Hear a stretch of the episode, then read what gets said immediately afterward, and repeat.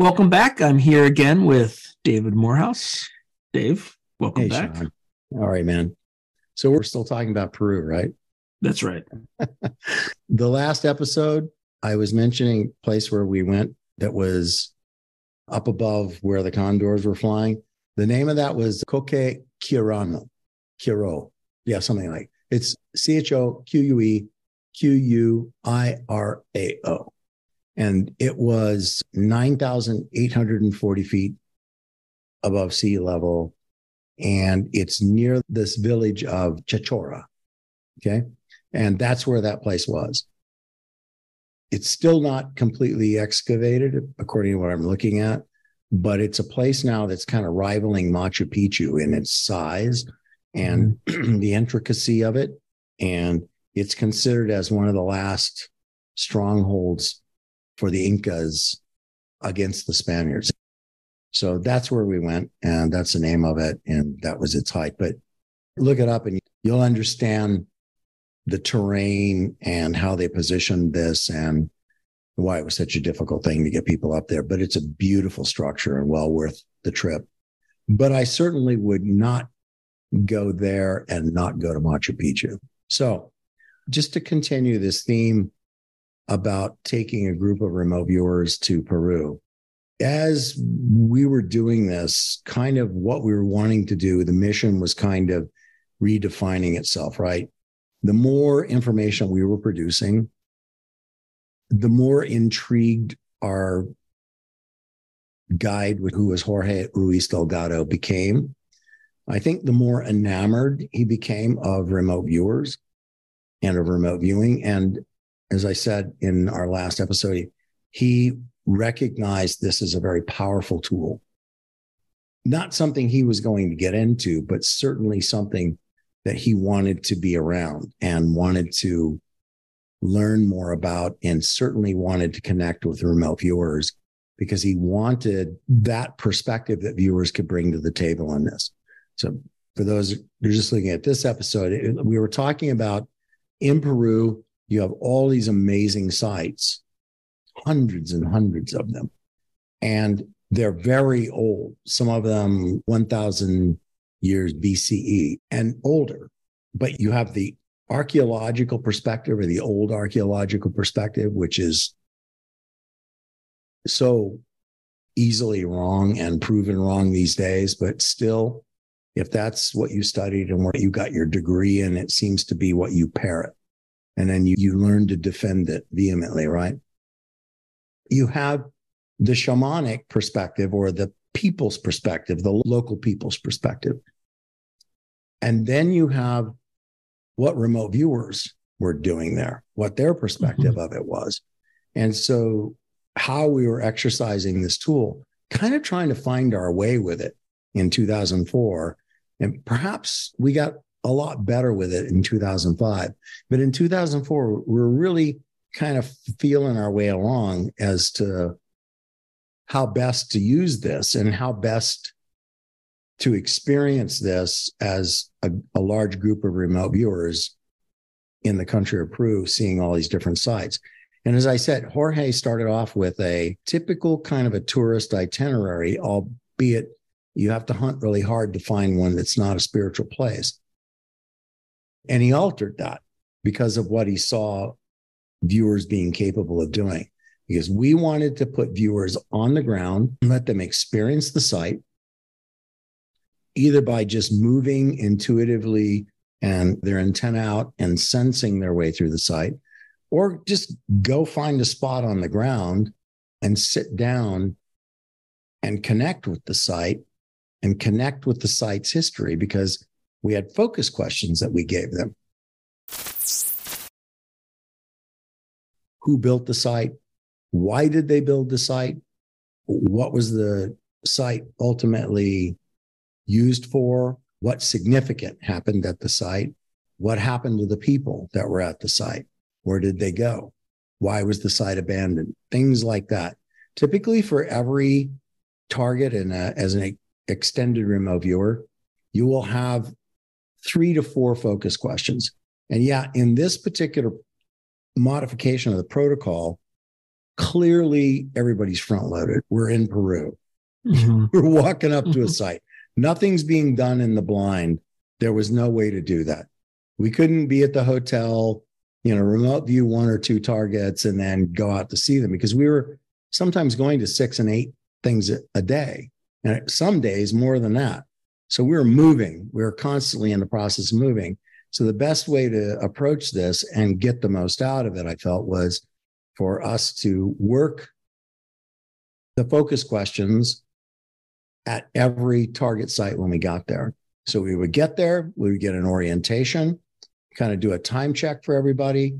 You get 90 minutes, walk around the site, sense it, go to a place, sit down. And then we would reconnect back at the designated location. People have 30 minutes, they would prepare summaries and sketches, etc. And then we would talk.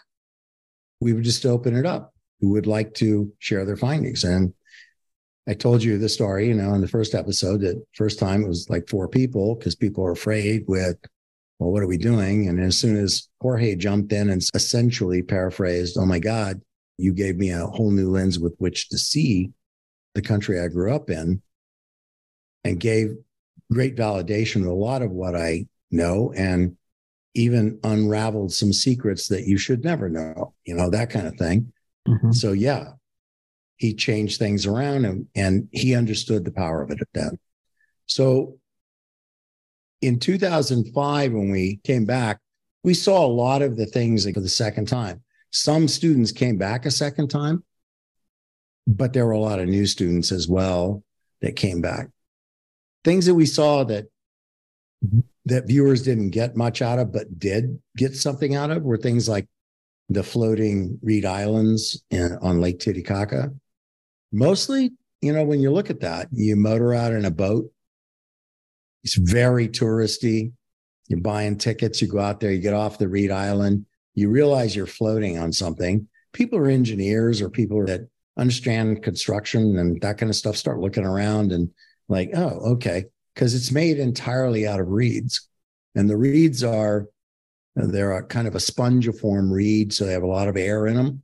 And until the bacteria breaks them down, they float and they're very buoyant. And these islands have entire villages on, you know, a, a thousand families on some of them. Some of them smaller, you know, it, but they're amazing. But when you get on there, that's about what, you know, the amazing thing is to see is how they're constantly putting more reeds down. That's a daily occurrence to keep putting reeds that you can walk on is pushing it down to the bottom and it just goes like that. And it's probably the island's about six feet thick.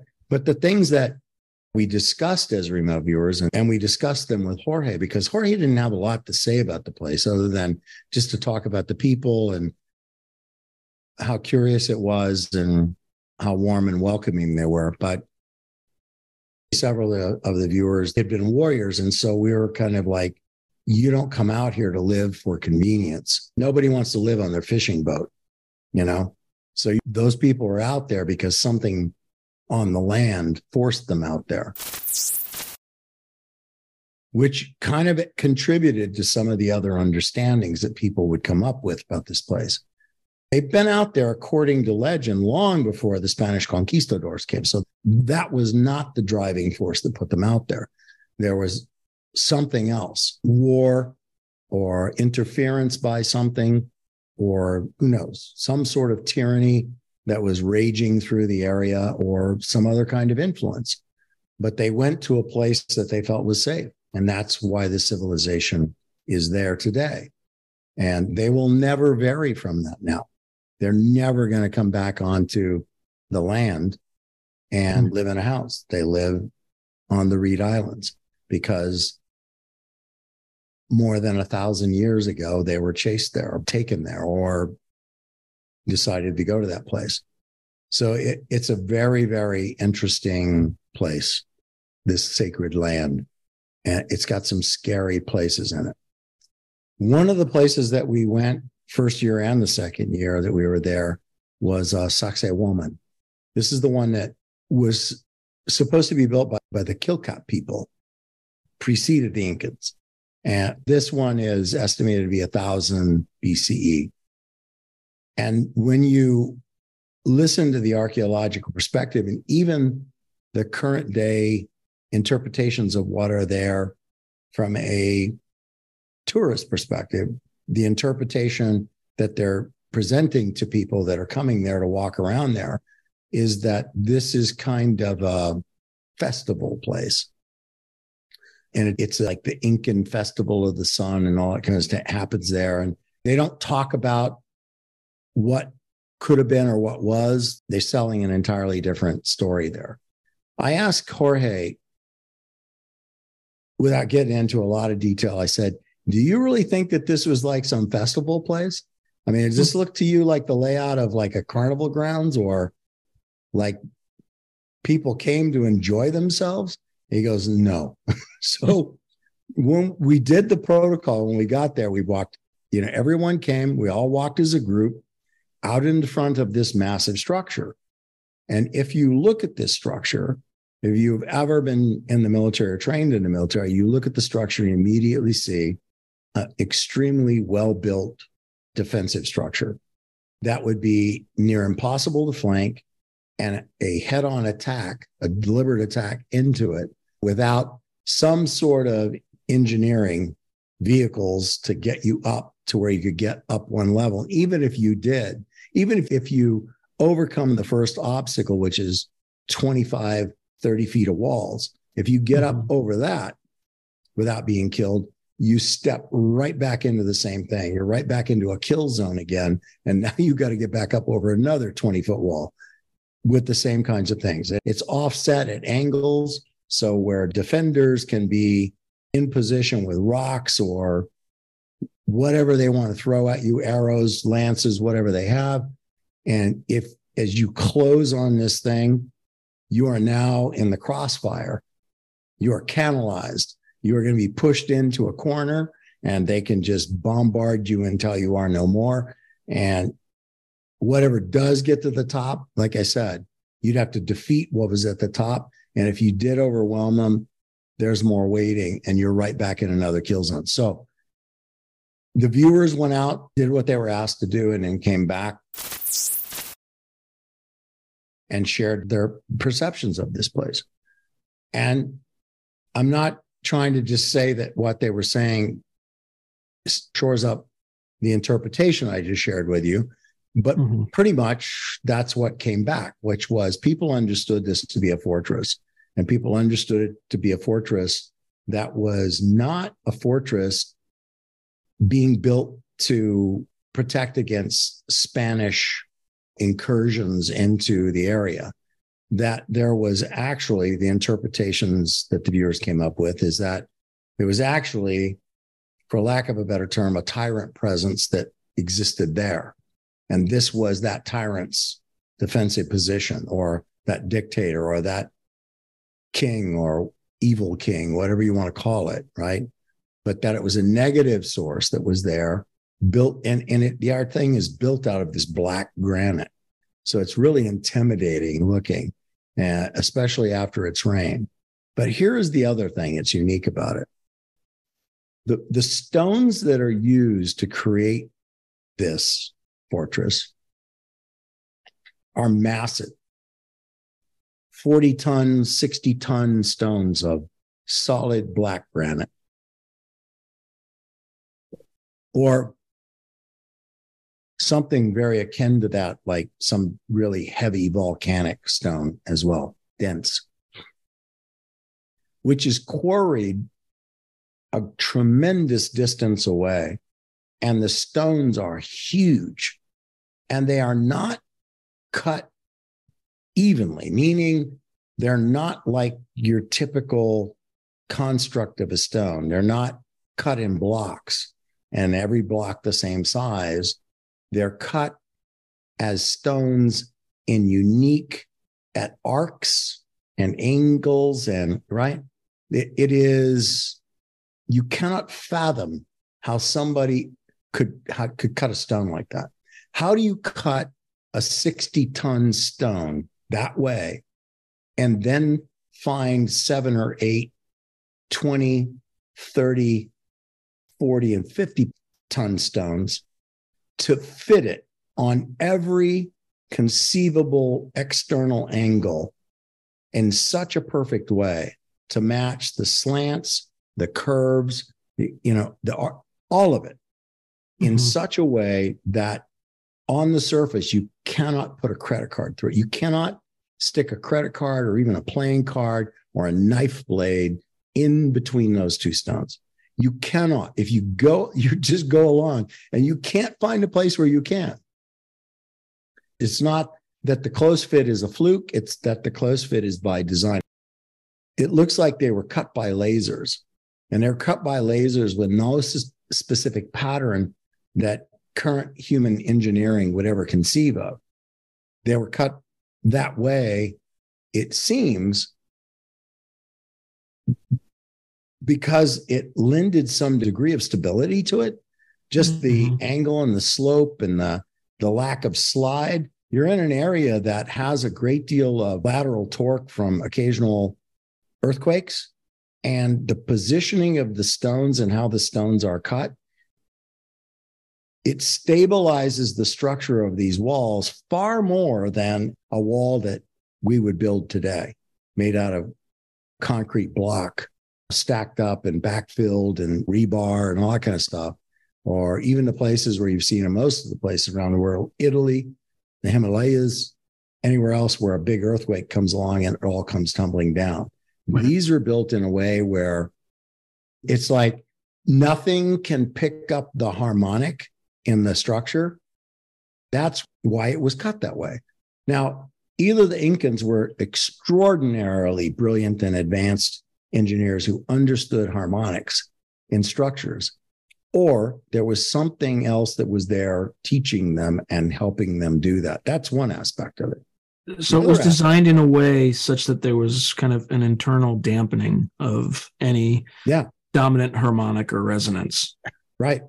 The earth itself could not pass a dominant harmonic or resonance to cause it because all the offsetting angles stopped it. It couldn't hmm. ever get a pattern, right? The waveform couldn't go through it evenly. And that to me is a fascinating reality that is rarely discussed in looking at those structures. I don't think it's ever been discussed in that way. I just know that that's what viewers perceived was the purpose of those rocks being cut that way. I think the, the closest thing that that modern engineering comes to that even approaches that is just in bridge design, so it doesn't the wind doesn't cause it to. Was it the the, the Tacoma Narrows Bridge? Yeah, the, like that. Yeah, yeah, and even then we still screw that up. And this is this was built. Oh yeah, that's the example of the screw up, right? built three thousand years ago, right? Yeah. So three thousand years ago, they figured that stuff out that the Earth goes rocking, and so therefore we've got to build walls that won't rock with it when that happens. And so just understanding that that is a requirement. And then let's just go to the idea that a 60 ton or an 80 ton stone is being quarried miles away, sometimes hundreds of miles away, and brought there. And remember, old archaeology says these people didn't have the wheel. These were savages, right? They were not civilized. They did not have the wheel. So, how could they do that? Did they just uh, chop up trees and roll it on logs? Yeah. I, I mean, none of that passes the logic test when you understand what it is you're looking at from an engineering perspective. So then you have to be courageous enough to understand or to accept the fact that you just can't define it. Because if you're unwilling to accept the distinct possibility that something else was present that helped that happen. And that doesn't have to be a stretch for people. I mean, it, it's look at what you're looking at, understand what you're looking at, and understand that when you're looking at it, it couldn't have been done by what you think that they had to do it with. That had to be something else. There had to be something else that comes there. The rocks literally look like they were cut by a laser. Now, I don't know that there's ever been any studies done or testing done to, to understand exactly how they were cut. I mean, nobody's going to tear apart one of these ancient monuments to go, well, let's check the surface here. But they look like, given the tolerances and how you make one stone match like core and cavity, how do you make the core and the cavity of two stones fit together perfectly? I mean, to this day, that's a tool and die maker's plight is to work like that within those kinds of tolerances. But they're working like that in tolerances to make a core and cavity mold for a tail light. These are hmm. engineers and craftsmen that are working and moving 60, 80, 40, 20 ton stones around. The other thing is to lift them up, to stabilize them, to position them, to cut them, all of those things. It, to build these things, these fortresses, it would have taken hundreds of years. It would have taken hundreds of years and thousands of men. And they are built with different materials than you ever see in Egypt, and they are built with more precision than anything you see in Egypt. When you look at the pyramids in Egypt, Khufu and, and beyond, there is no comparison to this. And the materials here are harder, heavier. They did not have a river to transport this stuff up and down in. And the elevation is extraordinarily difficult. Just the terrain itself I was sharing with you off of places like Ollantaytambo, which was another one of these structures. Just the terracing and the stone position and the terracing and the grain storage capabilities. And one part of Ollantaytambo gets to a place where it just drops thousands of feet down to a river. And the thousands of feet down is where the quarry was for the stones that are building in some of these big parts of the wall that again you're looking at stones that are 10,000 pounds you know mm-hmm. 10,000 15,000 pound stones that are being brought up or in some of these places being built you're looking at 80,000 pound stones that are 4,000 feet up from the quarry and as you and I were talking and as the big engineering question again becomes how do you move an 80,000 pound stone? Factoring in, right, the friction coefficient of dragging it up that much. How do you do that? How do you even build the anchors for block and tackle to be able to do that? How do you do it? And how much manpower would be required to make that happen? And if you had that manpower there, what would just the simple logistics requirements be to be able to do that. So let's say you calculate it, take 50,000 men to be capable of doing it. How do you feed them? How do you feed them? And where do you house them? And even if you don't house them, you still have to feed them and you have to deal with the waste and et cetera, et cetera. I mean, that's an enormous workforce to drag one stone 4,000 feet up and then jockey it into position and then drag another one right behind it and make them both fit so closely together again that you cannot stick a knife point between them. It, it boggles the mind. And if you're willing to understand the skills required to do something like that, it's easy to understand that to do something like that, mm-hmm. there had to be some kind of help to do it. And what would that help be? I don't know. I, it could be what viewers come up with to answer this question that nobody else really wants to answer, particularly in academia, is that there were alien influences, otherworldly influences. Maybe that's a better term, right?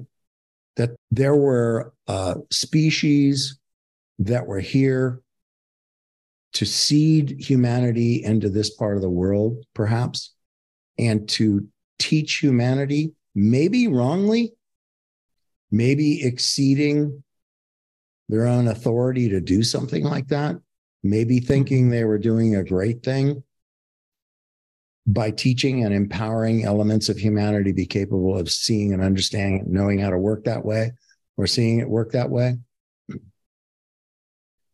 But to move a stone like that would require some extraordinary intelligence and learning and knowledge of something.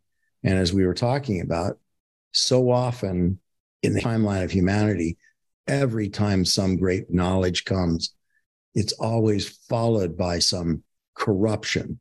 It's followed by some manipulation of that power, that knowledge. They turn the knowledge into power and they use the power to dominate others. And it just keeps going. And it's like, it, it seems to be a part of just the human condition that we can't stop mm-hmm. ourselves from doing it. And when people ask the question of, well, why are these civilizations no longer here? Because they rotted themselves away, right? You only get to a point where you can only kill and consume and dominate and control so much. And pretty soon you're all alone.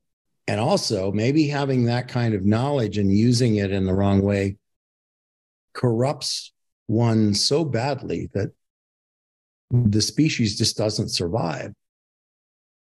Only fragments of it does, and they speak Quechua, you know, up in the mountains somewhere. But hmm.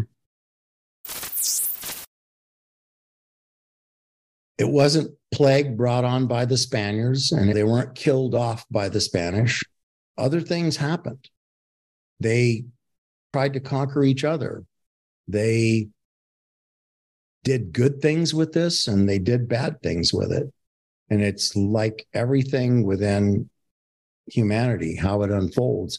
It all depends. It all depends.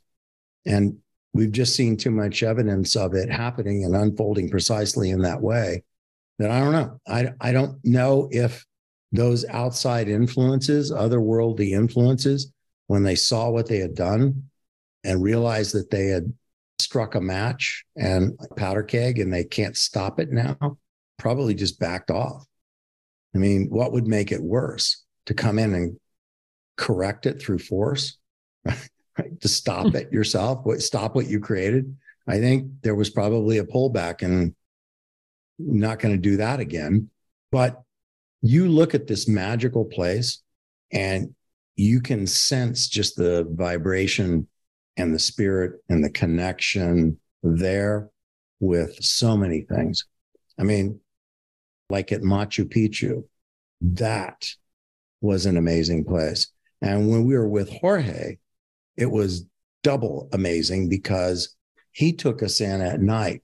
You can probably find a tour guide that would take you in, but he was a shaman and a, a well respected, well renowned, and known shaman in Peru. And so he carried a lot of clout with him. So when he brought us in there, it was pretty amazing. There was nobody else roaming around there that I recall but us. And he took us to each one of the places and performed these ceremonies, talked about these ceremonies, and performed these ceremonies with all the viewers there. And they were powerful, moving ceremonies. And during these ceremonies or shortly after them, when we would give viewers some time to contemplate what they had done and what they had sensed and what they were perceiving in this area. I mean, so many of the viewers were so connected at this point that they were seeing things outside the physical realm moving, right? Moving through the corridors and across the patios of Machu Picchu. And others had awarenesses of carvings that were across from Machu Picchu, not on Huayna Picchu, but across, you know, carvings like like they could see the puma that was on the wall, it, massive, a thousand feet high and 500 feet wide, uh, carved across from Machu Picchu. They could see it in their mind's eye. The next day in the daylight, if you could capture the outline, if you got it, if you saw it the night before, if you sensed it, I should say, if you perceived it, it was easy to make the connection like, oh, yeah, I see it now. Uh, if not, then you had to struggle against your conscious mind trying to paint a completely different picture for you. But mm-hmm. people I really trust and believe in that were saying that they had seen spirit beings moving in and around us while we were doing these ceremonies. So there is a great deal of that. There's a great deal of, and I want to mix influences there. I, I just want to say that there's a reason why otherworldly influences were drawn to this area. And there's a reason why the ancient peoples of this area built and lived where they did. And there was an interaction between the two. And somewhere in between all of that, there are layers of dimensions in which, when your eyes are cast the right way and you are mm-hmm. open and sensing and feeling in the right way, you can see between worlds in this place. And that's what makes it so magical when you're there. Truly, it, it is. It is unbelievably juxtaposed to everything you will have ever read or heard about it in terms of what old archaeologists paint as the picture of this place. It is nothing like that. And I would say that's a place to go and things to see and experience. If you're just going to go as a tourist, but if you're a remote viewer, it's a place to go and spend some serious time because it is a connection with things beyond the physical that you will have to hunt far and wide to find in such high density concentration as you find there.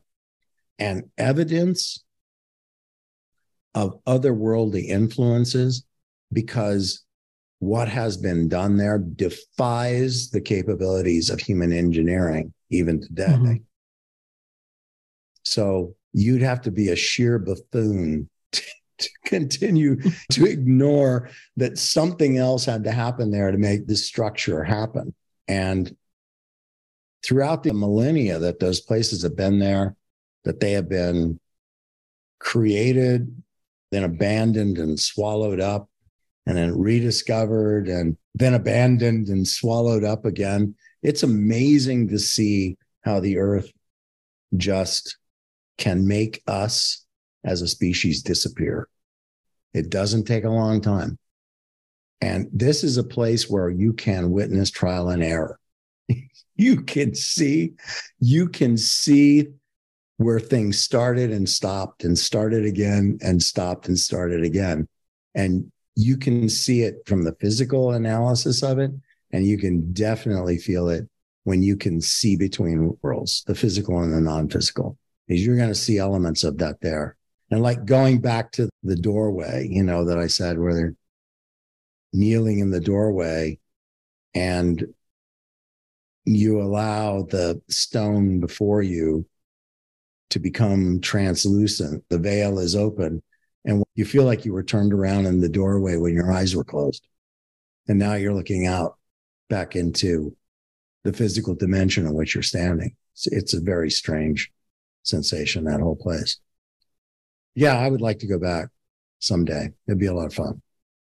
And also, I wanted to just throw this part in that one of my students brought her husband and he's like an agricultural engineer he's been trained at university level to calculate storage needs and mm-hmm. storage capacities and how much it takes to feed certain populations, how much it takes to grow, harvest, store, etc. And every site that we would go to, the tourist brochures are fed by, in part by academia that says, oh, yes, we've studied this place and this is what it was. And here's how many people were here. And it's also fed a little bit with some interpretation free license from the lore hmm. and the philosophies of the local people. So we would come to a place and they would tell us that, well, this was a place where 10,000 people lived. And he would break out his calculator and do start running his numbers. And he would go, well, based on a terrace land available and based on the storage capacities that I can see right here. And he goes, and I measured them. He, I would go, he would go measure them, measure the inside of them, the, et cetera and he would know how many tons it could hold and how many tons they could raise and harvest and replant to get maximum use out of the seasons. And he would go, nah, there aren't 10,000 people in this place. You could have never had more than 5,000 people here. I really love having that kind of smarts around me, you know. And then you, we go to another place, back to like talking about what the forces required to move 80 ton stones And they would say, well, this is a place where there were like 15,000. And he would run the numbers again and come back and go, yeah, this place could sustain 50,000 people. so you're like, okay, workforce accounted for. But it's just funny how we just refuse to accept the fact that if we're not going to put all the tools on the table to understand what this place is, why it was, where it came from, why it's not there now. If we don't put all the tools on the table and use them, which includes remote viewing and science and engineering and agricultural engineering, if you don't put that kind of stuff in there, you're never going to know the right, the true picture. You're, you're just never going to know it. You're just going to keep speculating and speculating. I'm disappointed that we're so complacent with the speculation. I'm disappointed we're so complacent with academic speculation. That's the worst part of it, right? We have people who make this their living mm-hmm. and they're not digging deep enough and they're not willing to accept that all these other contributors can give them pieces of the puzzle that'll make their analysis of that era, that piece of human time, that stamp far more accurate than it is right now, and ultimately far more defensible. But it was an amazing time. It was an amazing experience. And it was wonderful to see the kind of the transformation that happened to the viewers who participated. And even greater for me to see the light come on and in the shaman Jorge Luis Delgado's uh, in his eyes. And the smile come across his face because he realized for the first time that he didn't have to walk this life telling the versions that had been handed down to him without interpretations of very intelligent people in numbers that statistically were relevant, telling the story that connected the dots and things that he knew, he thought he knew, or that we were never supposed to know. That was an amazing part of the experience. Did any of these entities that people sensed try to communicate with any of the remote viewers? Some said yes, some said no. That tends to be the way it is often. And I think that when those things manifest, like when a particular viewer is cited that way in that moment, that it's a unique and individual exchange. It's not an exchange by accident, in my opinion. It's not an exchange that's being driven by something.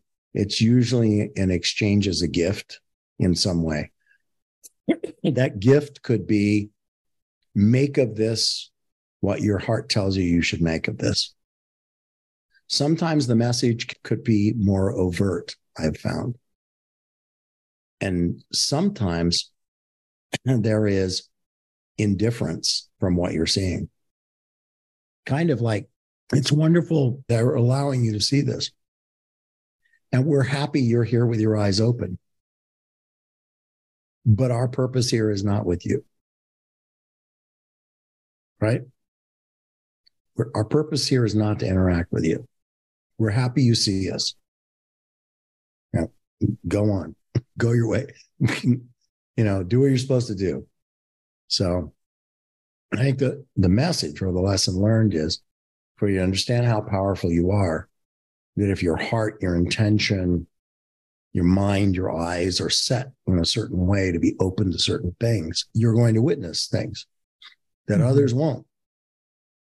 They won't because they don't care or they doubt or they just can't get all of those things right to be able to let something like that happen. And other people live their lives really on purpose, following their calling in love, on in, with their intention, open to those kinds of things, and so they kind of attract it. Found there, it's like it comes to them more so than it comes to others. Anybody can get to that place, but it takes work to get to that place. It's a level of mastery, I think, to get to that place. but the the messages can be just throughout my time and hearing about it and from viewers, it, it, it can be everything along that spectrum. I mean, I know there are some messages that come that are deliberate and the viewer feels that it's for them. Others are just as I said, the interaction is very clear, whether it's telepathic or not. It's just, yeah, we're very happy that your heart and your eyes are open and you can see us, but hmm. now go your way. Go eat a peanut butter sandwich or something because we're hmm. done. You know, we're you're we're there. We have nothing for you. You know, you're not supposed to be here yet. I mean, it's not like you're not supposed to be here. It's that you're not supposed to be here to expect some sort of interaction or exchange because it's not going to happen. We're doing something else. I keep thinking like as I think as we progress spiritually as beings and we get further along that line, mm-hmm. we develop this ability to maybe look backwards and to recognize what was behind us or callings and reaching out from behind us. I think that kind of is my sense of that. Each level forward is moving based on experience, right? On, on educating, loving, experiencing, doing, and the physical and the non physical that pushes you through that next layer of the veil into something that you discover at that moment what that is. And it, I think there comes a point where you've lived long enough and pressed through enough layers through the living that there is a time where you're able to look backward and see when there is a connection, when there's somebody reaching out back there. Does that make sense? That's been one of my interpretations of that. But I don't spend a lot of time thinking about that because, again, that's not my place. I'm really about being in the moment. But hey, we've been talking about Peru. We've been talking about otherworldly influences. We've been talking about layers of dimensions and portals and vortices and structures built by humans with non-human interaction. It's just an amazing place. Rethinking about it, even though it was 20 years ago now, it just brings up lots of emotions with me. Yeah, it's a fun trip and really purposeful for remote viewing. Did you get a sense of what sort of civilizational influences the people of these cities may have had? Or remote viewers reporting like a common theme? There's an island, it's Flat Top Island, and it's on Lake Umayo and it's just a big flat top island out in the middle of this lake. And it, it's hugely symmetrical. I mean, amazingly symmetrical. Mm-hmm. So, in other words, the island's right out there, and then the lake around it. And it's steep down. And there are all sorts of structures that are up on the top where these structures around it, they're not done with precision stonework, but they're built and they're round and they're hollow in the inside. And viewers that were viewing those were sensing in those and around them, you know, crawling around them, going through in places where you could go through, just being around in the area again, sensing were talking and sharing with the whole group that these were energy sources from something coming up from the ground that was feeding something, whether it was craft would come, recharge, and then move. The whole flat top island, the sketches that came back from that had bridges, structural bridge drawn from the main land a structural bridge drawn out to that flat top island. And on the flat top island, where it was like some sort of a landing base. They had drawn sketches of buildings there and a port of some kind, not like fixed wing landing like we would think now, but something different. vertical. something to Yeah. come over and vertically drop down and land there. It was, again, it was it, the influences that were there were everything from bases being built to structures of different kinds of materials. And I don't think that when you're looking at the structures and thinking like some sort of a bridge, there would be a good mile long bridge that was being sketched by viewers from the mainland to that island. If it had been made by some sort of alien metal or alloy or something, it would still be there. It, it had to have been, and it had to have been carefully decided to what we're going to do to help and influence here. We're going to do with materials that when we leave here, will just be seen as part of this, as part of this place, right? So it gave them a small trail of their footprint. I still haven't figured out in my head whether they were doing what they were doing because they thought it was a good thing to do, or they were doing what they were doing because there was some payoff, or they were doing what they were doing because they just were being defiant or, they were doing what they were doing because they genuinely thought they were making a difference in some way.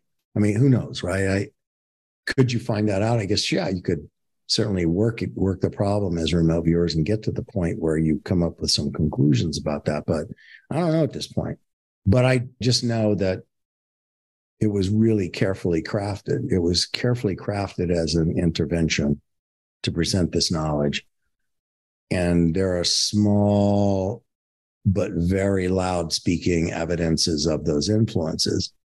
But at the same time, there are, really, really carefully planned ways in which those influences are not attributable in any way to something foreign in that way.